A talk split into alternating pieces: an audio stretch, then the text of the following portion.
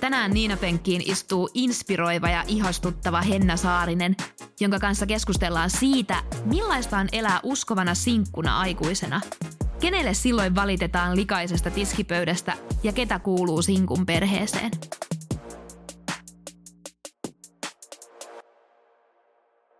Ja taas täällä ollaan Niina Penkin äärellä. Tervetuloa mukaan.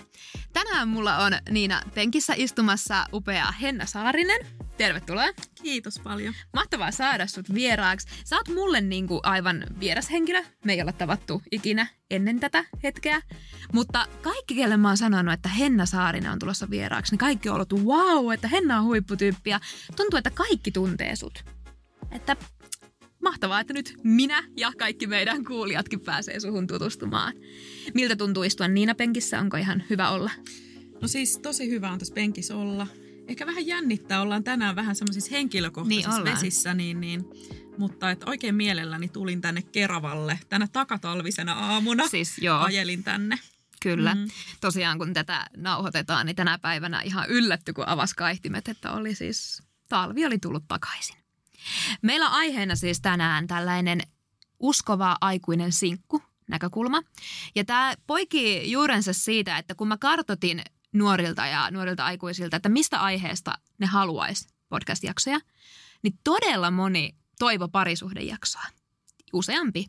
Ja mä sitten ajattelin, että näitä jaksoja on tehty aika paljon. Ja on tosi hyviä parisuhdeaiheisia podcast-jaksoja. Ja just näin tuossa käytävällä äsken Nea Perhoa, joka sanoi, että ne on tehnyt Nouse ja loista konseptiin kokonaisen sarjan nyt suhteista, että sä, joka kaipaat kuulla lisää parisuhteista, niin ota esimerkiksi Nouse ja loista materiaali käyttöön.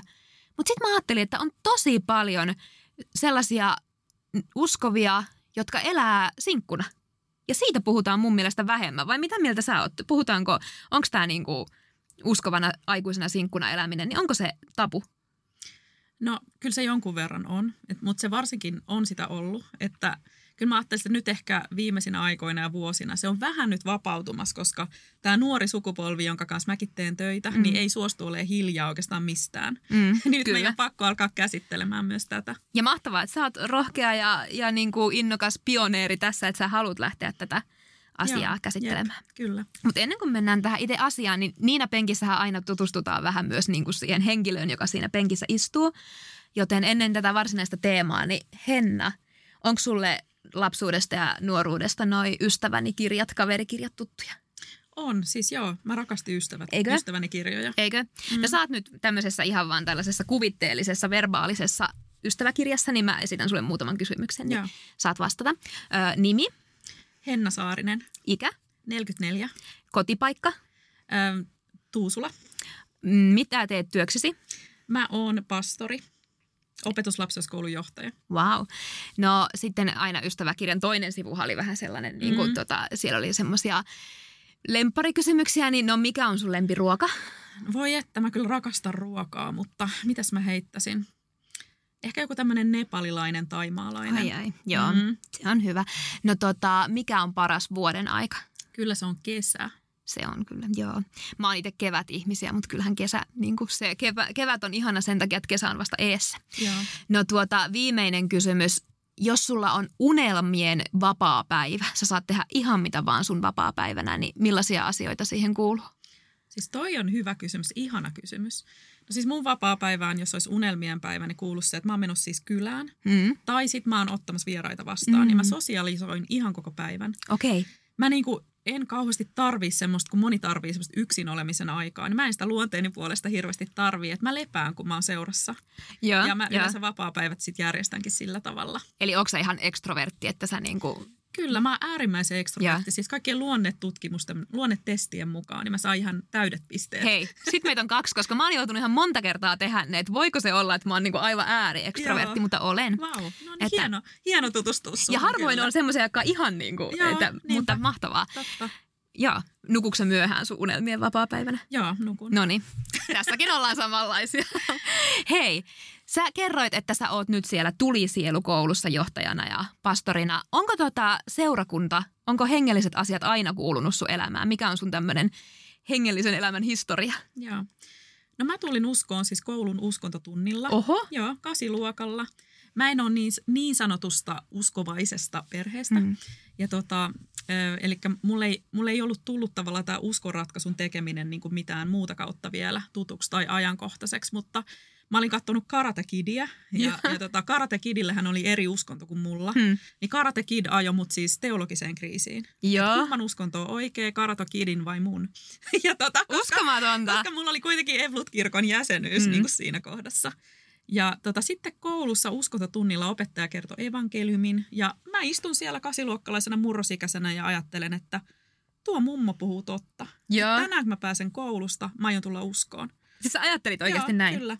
No, mitä tapahtui, kun sä menit Joo, kotiin? mä menin kotiin. Sitten siellä ei ollut ketään, mikä oli harvinaista. Mä olin yksin mm. kotona. Mä ajattelin, että ehkä paras asento tulla uskoon on polvistua. Ja. Mä polvistuin olkkariin ja mä sanoin, että Jeesus, mä haluan nyt tulla uskoon. Ja. Sitten mä odotin, että semmoinen hengellinen tunne alkaa valtaamaan mua, mutta en tuntenut mitään. Mm.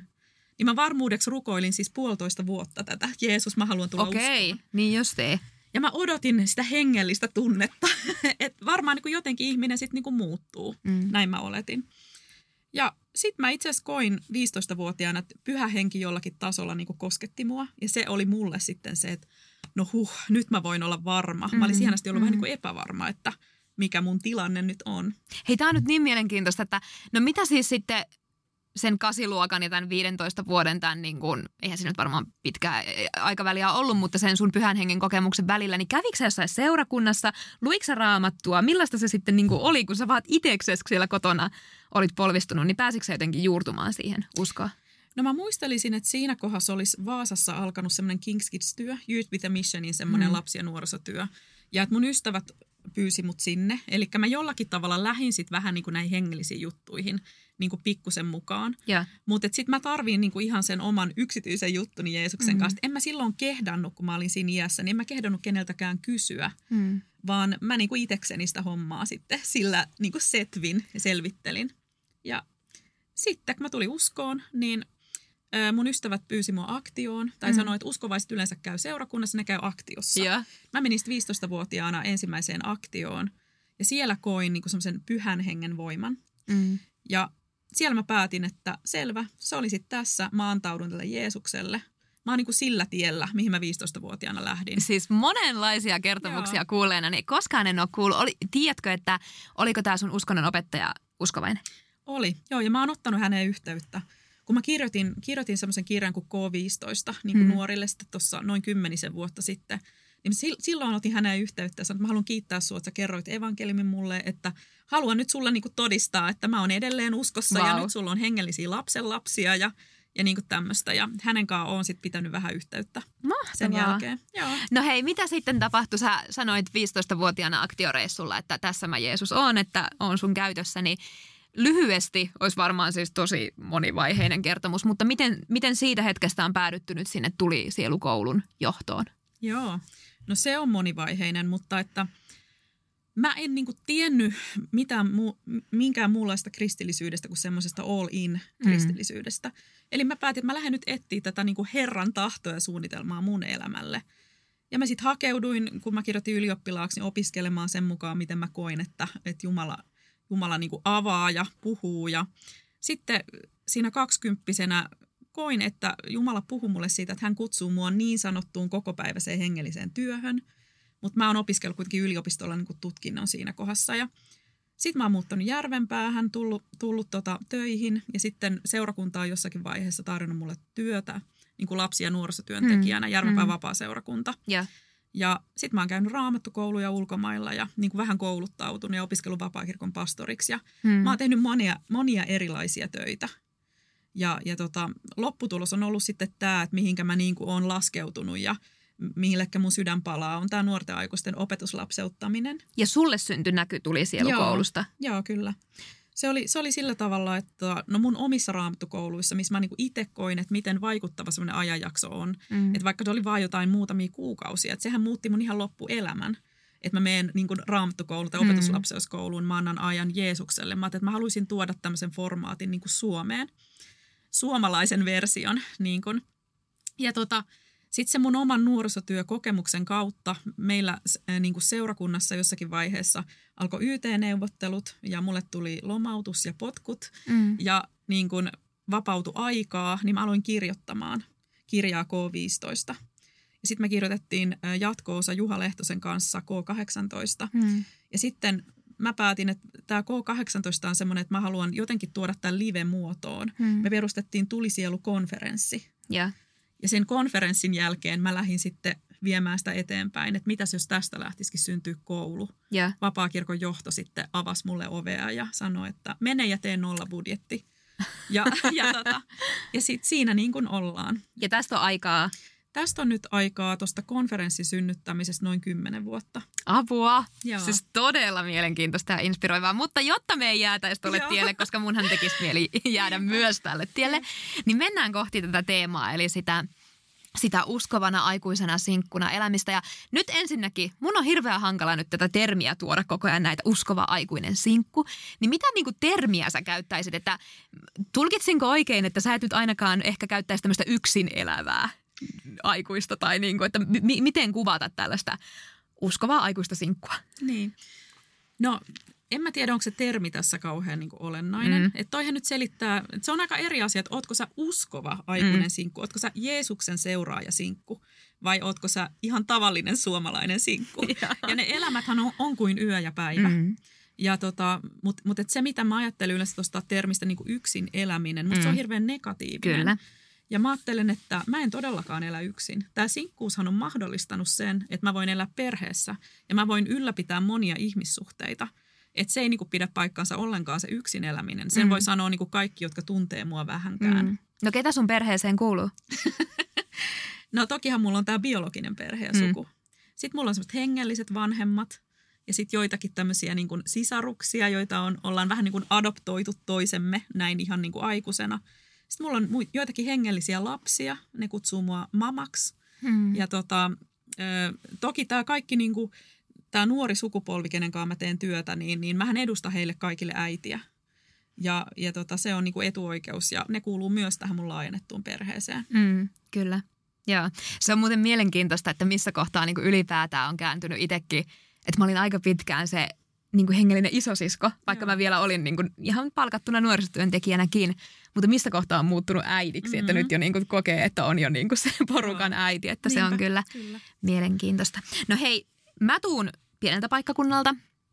Öö, seurakuntapiireissä on elänyt nuoruuteni ja ainakin silloin, puhutaan aika paljon yli kymmenen vuotta sitten, aja, ajasta yli kymmenen vuotta sitten, niin silloin oli jotenkin siellä nuorten piirissä semmoinen automaattinen oletus, että uskovaisen nuoren tie menee niin, että sä alat seurustele aika nuorena ja sit sä meet aika nuorena naimisiin ja todennäköisesti sulla on jo ne lapsi ja perheetkin aika nuo- nuorena saavutettu. Ja se oli ehkä jopa semmoinen tavoite, mitä kohti men- mentiin.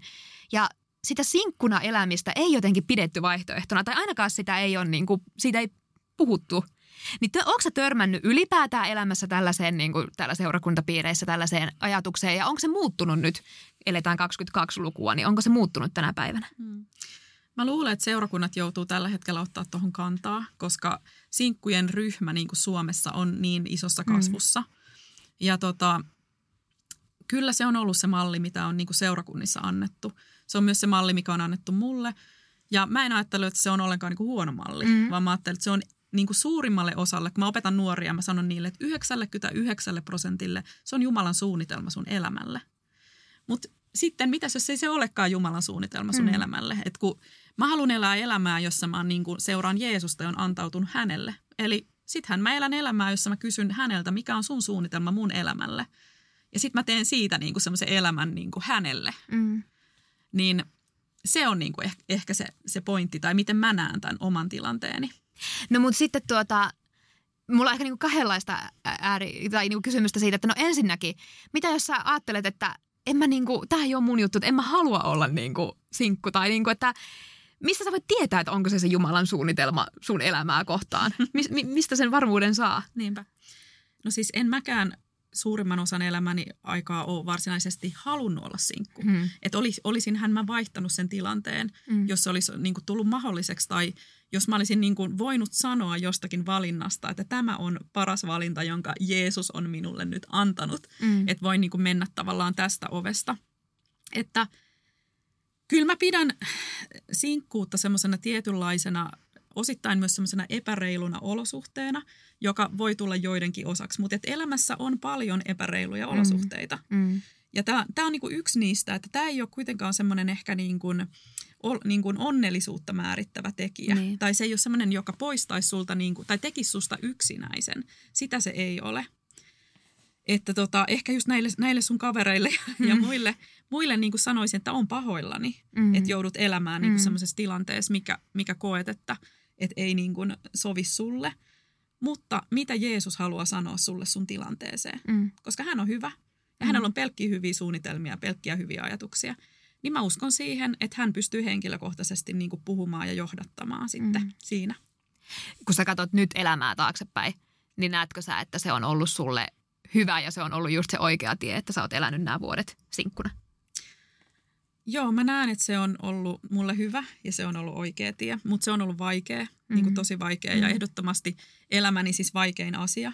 Mm-hmm. Ja sitten just kun mä, mä opetan siis nuorille niin kuin tästä sinkkuna elämisestä sen takia mun työssäkin, koska nehän mo- tosi moni niistä tällä hetkellä elää sinkkuna. Mä haluan ohjata niitä elämässä eteenpäin, niin mä sanon niille aina näin, että – että kuitenkin tämän asian kautta Jeesus on kaikkein eniten tehnyt mulle hyvää. Niinpä. Että tämän, tämän asian, kun hän vaan on semmoinen Jumala, joka toimii niin, että hän niinku tavallaan kääntää asioita niinku ylös alasin. Niin se on se, miten mä oon kokenut tämän. Mm. No sitten toinen näkökulma, mikä mulla heräsi tuosta sun vastauksesta, että kun sä sanoit, että suurimmalle osalle se semmoinen perinteinen, laitan täällä lainausmerkkejä, että se mitä vaikka mun nuoruudessa opetettiin tai niin kuin ajateltiin, että on semmoinen stereotypinen malli, että nuorena naimisiin ja, ja ylipäätään perheen perustaminen on niin kuin se oma tie, niin missä kohtaa, missä kohtaa vaikka, kun sitten taas mä nuorisopastorina on aika nuorten, niin kuin vaikka siinä 18 vuoden iässä olevien ihmisten kanssa töissä, ja ne aika nuorena alkaa murehtimaan sitä, että mä en ole koskaan seurustellut. Mulla ei vieläkään ole sitä parisuhdetta. Tuunko mä olemaan ikuisesti sinkku? Mitä jos mut on tarkoitettu niin kuin elämää yksin? Niin missä kohtaa nämä, nämä asiat niin kuin oikeasti on ajankohtaisia? Että tarviiko vielä 18-20-vuotiaana näitä niin kuin miettiä? Joo. No siis mä sanon nuorille, kenen kanssa mä oon töissä näin, että nyt kun mä 44-vuotiaana katon elämää taaksepäin, mulla olisi aivan sama, olisi mä mennyt naimisiin 20-vuotiaana vai 30-vuotiaana. Mm. Et nyt ne kumpikin tuntuu silleen, no siitä oli aika kauan ja mä olin mm. aika nuori. Mm.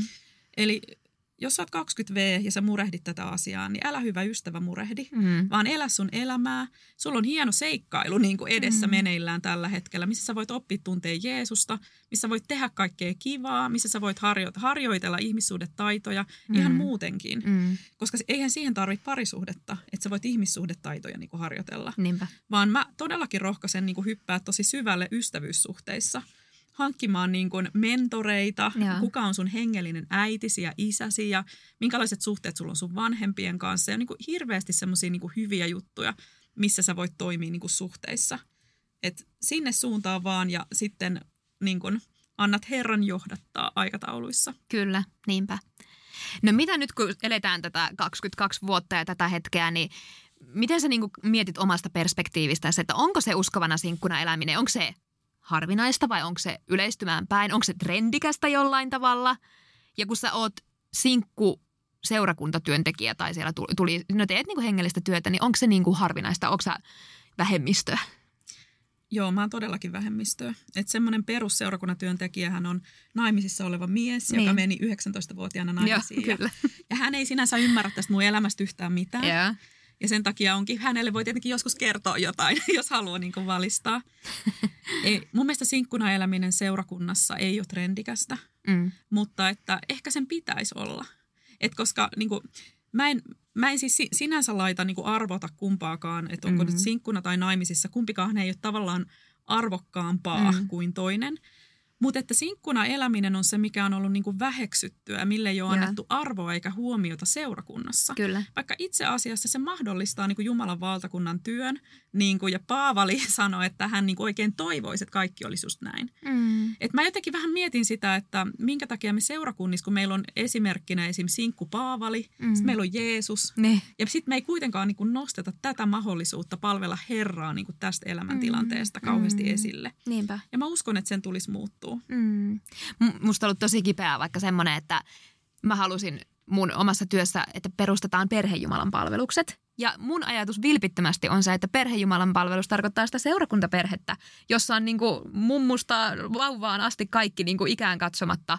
Ja sitten mä niin kuin kuulinkin, että monelle vaikka semmoiselle, jolla ei ole sitä omaa perhettä, sitä ydinperhettä siinä ympärillä, niin ne kokikin, että mä en voikaan tulla sinne perhejumalan palvelukseen, kun se on tarkoitettukin vaan vaikka lapsiperheille.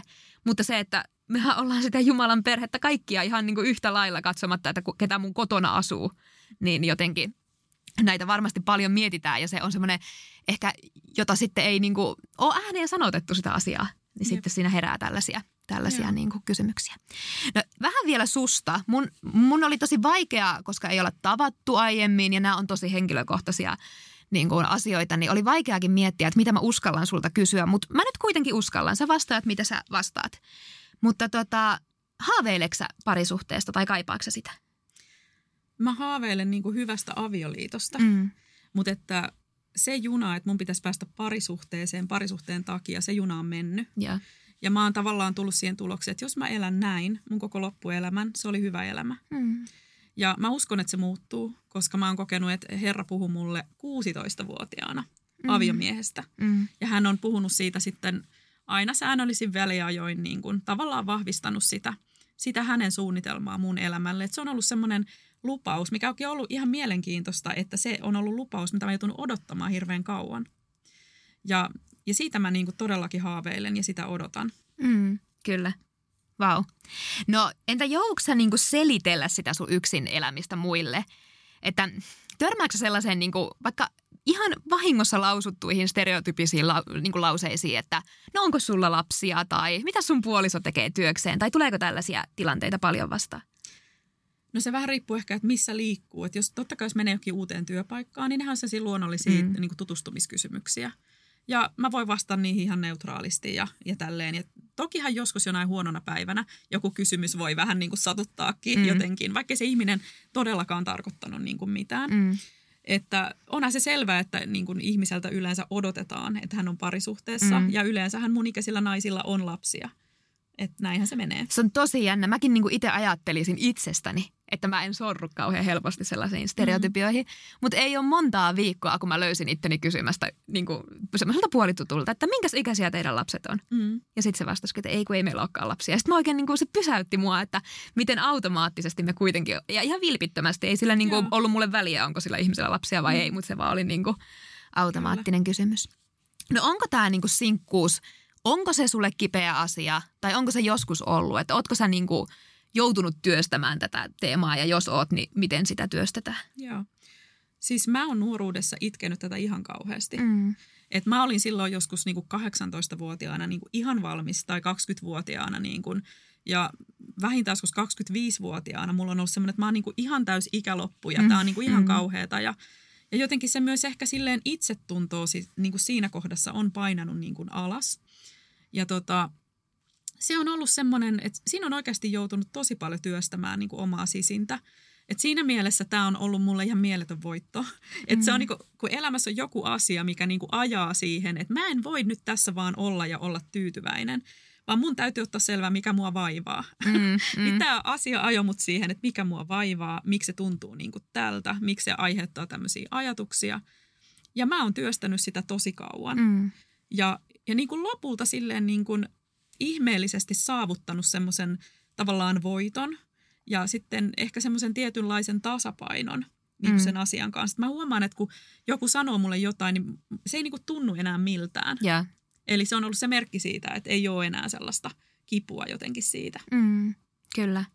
Mitä sä niin kuin antaisit, minkälaisia semmoisia konkreettisia vinkkejä sä antaisit niille, jotka kipuilee tällä hetkellä jotenkin sen kanssa, että sitä omasta tahdosta huolimatta sitä omaa kumppania ei ole löytynyt, niin miten sitä niin kuin käytännössä voi Joo, työstää? Kyllä. No tota, mene terapiaan, mm, mä sanoisin. Kyllä. Että kannattaa se kynnys madaltaa tosi alas. Että kuka on semmoinen, että kenelle voisi puhua niin kuin täysin rehellisesti tästä kaikesta. Mulla on sydämellä aloittaa semmoinen verkkokurssi Jaa. uskoville sinkuille. Mahdollisesti siihen liittyvä semmoinen mentorointi. Ja tota, mä tuun sitten somessa tiedottamaan, kun nämä alkaa jossain kohdassa – ja olen niin kokenut, että mä haluan olla auttamassa tukemassa tätä ryhmää Suomessa mm. tämän mun oman tarinan niin mm. pohjalta. Ja, ja uskon, että, että meidän tulee hengellisenä johtajana ottaa tämä sinkkuryhmä haltuun. Mm. Ja, ja jos ihminen ei tiedä, mitä heille pitää tehdä, niin hänen tulee se oppia. Niinpä. Et se on tavallaan osa pastorin työtä on se, että sä osaat erilaisten elämäntilanteiden rinnalla seistä.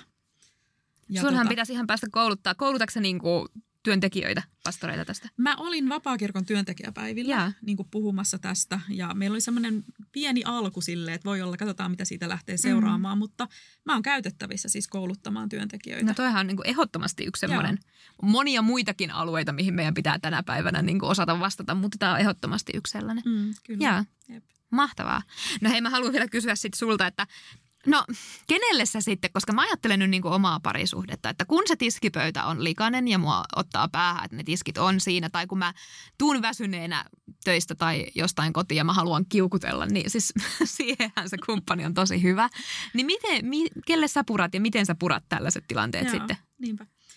No tota, mulla on siis joitain semmoisia läheisiä miespuoleisia ystäviä, jotka on vähän niin kuin veljiä. Yeah. Mun mielestä ehkä miehelle kiukutteleminen naisena on vähän helpompaa kuin naiselle kiukutteleminen. Mm. Ja saattaa palvella mua ihan siinä, ja, siinä tehtävässä. Ja on, on heille kiitollinen. Ja, ja tota, koska mä oon aina ollut semmoinen, että mä oon pitänyt niinku ihmisistä kiinni. Mä oon mm. nuoresta asti ollut semmoinen. Että voi olla, että mulla niinku ihan teinistä asti niinku saattaa olla just joitain niin kuin joku mies, joka meni sitten naimisiin ja tota, heillä on ihana perhe. Ja ollaan vähän, mä oon niin kuin vähän niin kuin osasta perhettä. Et olen kokenut sen, että niinku, mulla on mahdollisuus astua siis moniinkin perheisiin niinku mm, sisään mm. ja olla vähän niinku osa sitä porukkaa ja mennäänkö perheenä yhdessä niinku lomamatkalle ja niinku tämmöistä näin.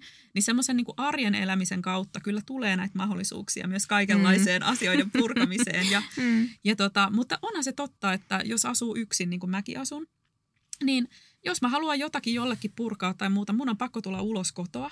Niin. Mun on pakko olla aktiivinen tai mun on pakko ottaa johonkin yhteyttä. Ja kukaan hän ei soita mulle, että hei Henna, haluaisitko vähän jakaa, niin, että miltä tänään niin. susta tuntuu. Niin, niinpä. Toi on tavallaan niin kuin, tavallaan toi on ehkä sulle helpompaa se, että sä otat itse ihmisiä yhteyttä, kun sä oot ekstrovertti. Mutta toisaalta mä niin mietin just, että jos me ollaan molemmat semmoisia ihmisiä, jotka latautuu siitä muiden seurasta, niin kyllähän tuo myös varmaan tietyllä tavalla se että se arki on sulla kuitenkin sitä yksin elämistä, niin on myös sitten semmoinen vielä suurempi haaste. Että sit sä vapaa-päivinä todella kutsut niitä ihmisiä kylään ja haluat viettää niiden kanssa aikaa ja Joo, löytää sitä kautta sen. Kyllä, se on just näin, että jos me lähdetään jonnekin mökille, niin mä voin sanoa, että mä oon sit lomalla yksi olemisesta. Niin, mä en ole niin. hetkeäkään yksin tällä mökillä. Kyllä. Ja mun ystävät tietää, se on se, joo joo, kaikki kunnossa, ei hätää. Mutta vähän sama kuin sen niin kuin ehkä kumppanin löytämisen kanssa, että no mistä nyt ylipäätään löydät semmoisen hyvän luotettavan kumppanin, mutta mistä sä oot löytänyt niitä hyviä, ihania ihmisiä sun elämään? Mistä, niinku, mistä niitä löytyy? Niin. No kyllä niitä löytyy, kun liikkuu oikeissa paikoissa. niin, eli missä? että tota, sanoisin näin, että, että siis etsiytyy jonkunlaiseen niin kuin hengelliseen toimintaan. Ja sitten sitä kautta niin kuin lähtee vaan tutustumaan ihmisiin. Et ihmisiin tutustuminen on hirveän kovaa työtä. Mm. Ja sitten voi olla, että joku on niin kuin silleen, että sillä on jo niin kuin tosi paljon ystäviä mm. itsellään. Ja voi olla, että hän on vähän vaikeammin tavoiteltava tai mm. niin kuin näin.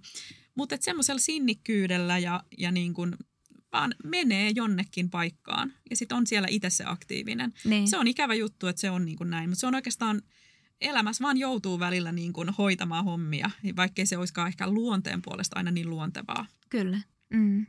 Hmm. Hyvä. Hei, mulla on semmoinen yksi yllätystwisti ennen kuin ruvetaan lopettelemaan.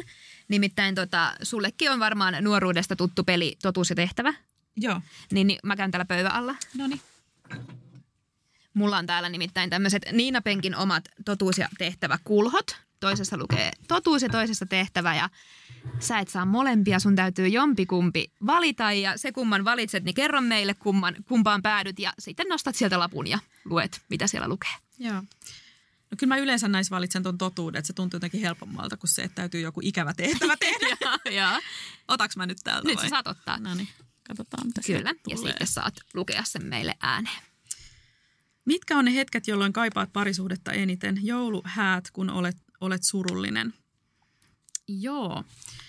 No jouluhan on ihanaa siis just tälleen sinkkuna, jos menee niin kuin moneen paikkaan vaikka niin kuin viettämään sitä ja saa oikein elämänsä joulun. Että ei ole niin kuin sidottu, sidottu mihinkään.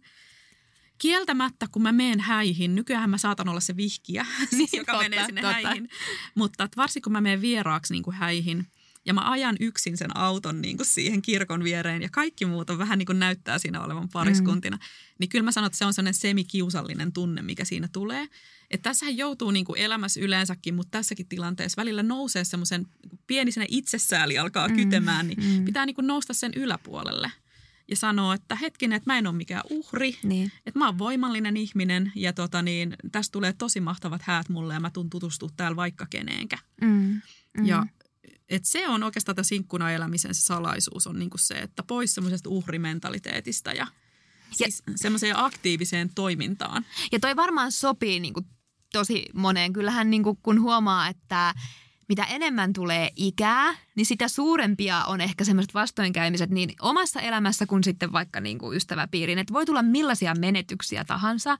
Voi tulla tilanteita, joihin sä et olisi tahtonut. Voi olla lapsettomuutta, voi olla, voi olla mitä tahansa. Niin sitten jotenkin, kyllä se varmaan aika paljon kuitenkin se asioiden käsittely ja sitten se, että miten sä niin kuin asennoidut ja niin kuin asiassa kuin asiassa. Että jos tätäkin kuuntelee nyt ihmisiä, jotka on parisuhteessa, eikä sinänsä voi tähän niin kuin teemaan samaistua, niin varmaan ylipäätään tähän voi samaistua, mm. että miten me niihin Todellakin. asioihin suhtaudutaan. Ja... Kyllä, että jokaisella on elämässä ongelmia, joiden yläpuolelle joutuu niin kuin nousemaan ja mm. you can do it. Niin. Mutta miten? Niin. miten? Onko se vaan se niin. käsittely ja... Niin, ja... No se, se, on, se on se, mutta siis ennen kaikkea – jos haluaa elää onnellista sinkkuelämää niin kuin uskossa Jeesukseen, niin täytyy olla lähellä Jeesusta. Niin. Et jos on niin kuin hänestä semmoinen olo, että hän ei ole hyvä just mulle, mm. Et sehän on kaikkein tuhosin niin kuin ajattelumalli. Että kun hän on hyvä noille kaikille muille, mm. kenelle hän antoi nämä ihanat puolisot, mm. minulle hän ei ole. Sehän on valetta ja se täytyy niin kuin itse raamatusta tutkia. Se täytyy itse Jeesuksen kanssa jossakin omassa kammiossa löytää, että hän on hyvä sulle – ja nyt se ei ehkä näytä ulospäin juuri siltä, niin kuin mitä sä ajattelet, mutta millä tavalla hän on hyvä sulle ton tilanteen keskellä.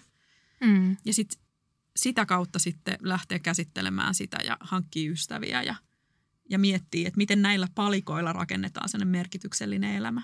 Onko sä joutunut käydä itse, ootko sä ollut niin Jumalalle katkera missään vaiheessa?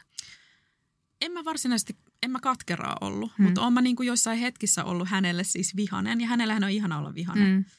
Ja se, että miten hän ottaa niin kuin vastaan sen vihaisen pikkuihmisen. Niin. Ja hän on lohdat, lohduttanut mua, niin mä muistan jotain semmoisia hetkiä, että vaikka 15 vuotta sitten. Mä muistan, kun mä olin niin vihainen Jumalalle, mä niin kuin itkin ja huusin ja kiukuttelin mun niin kuin yksin kotona.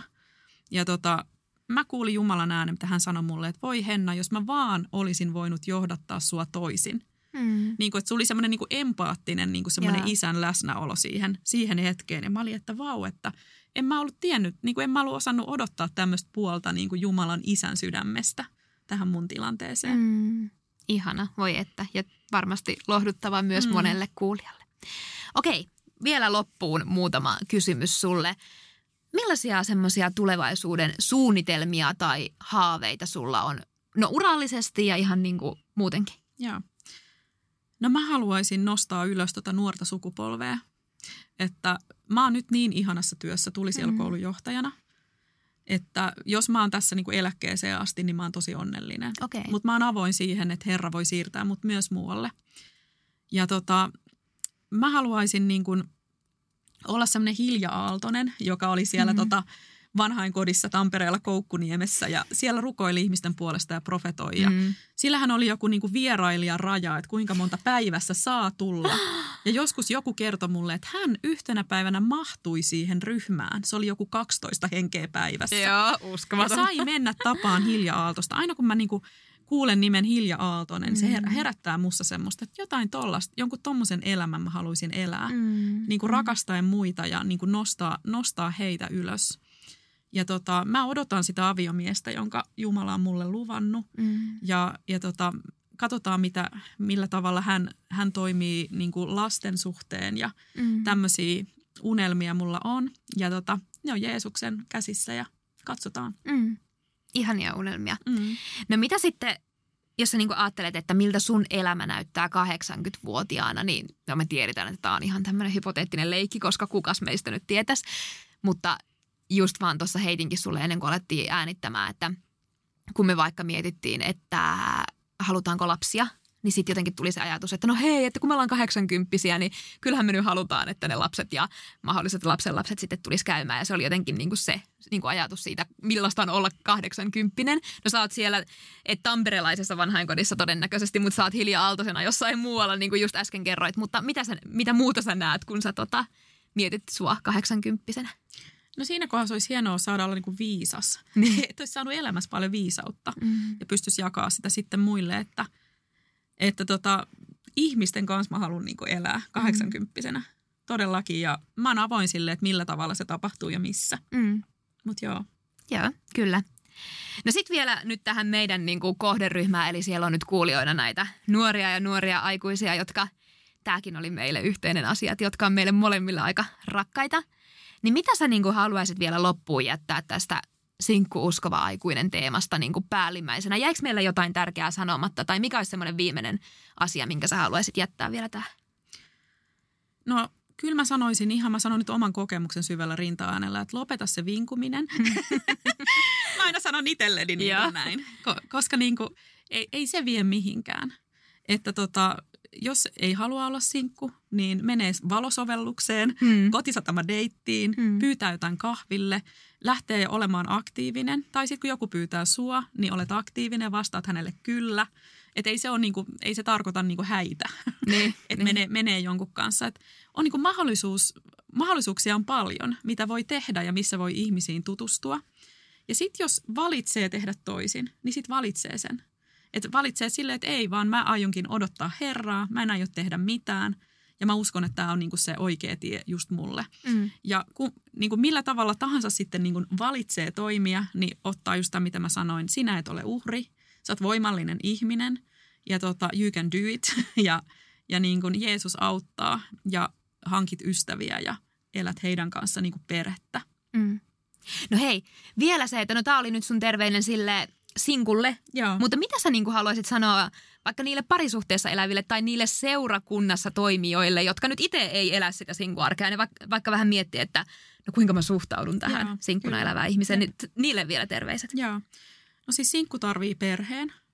Eli jos sulla on perhe, niin ota sinne joku sinkku. Mm. Älä ota ku- kutat ketä tahansa niin kuin hyvän tekeväisyystarkoituksessa, vaan ota se, ketä sä rakastat. Mm. Että tota, et mä sanoisin, että, että jos haluaa niin kuin sinkkuystävää tukea, niin kun tulee kaksi perhettä yhteen lauantai-iltana, niin voiko se sinkkukin tulla teille? Mm. Voisiko hän olla niin kuin yksi perhe vai, tai voisiko hän olla osa niin kuin tavallaan teidän perheitä? Mm. Ja mä sanoisin, että sitä kautta voi lähteä ihan muuttaa maailmaa ja niin kuin vähän purkaa semmoisia siviilisäätyeroja niin kuin ihmissuhteissa myöskin.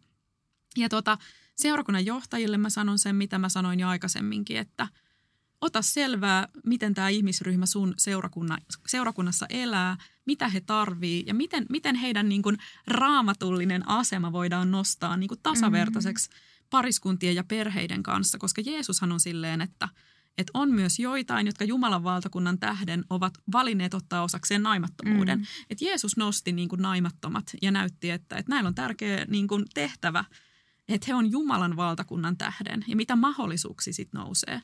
Monet maailman muuttajathan on ollut naimattomia. Jeesus, Paavali, äiti Teresa, Mike Pilavacci Mm. ja Kyllä. ketä näitä no, nyt on. Niinpä. Mm.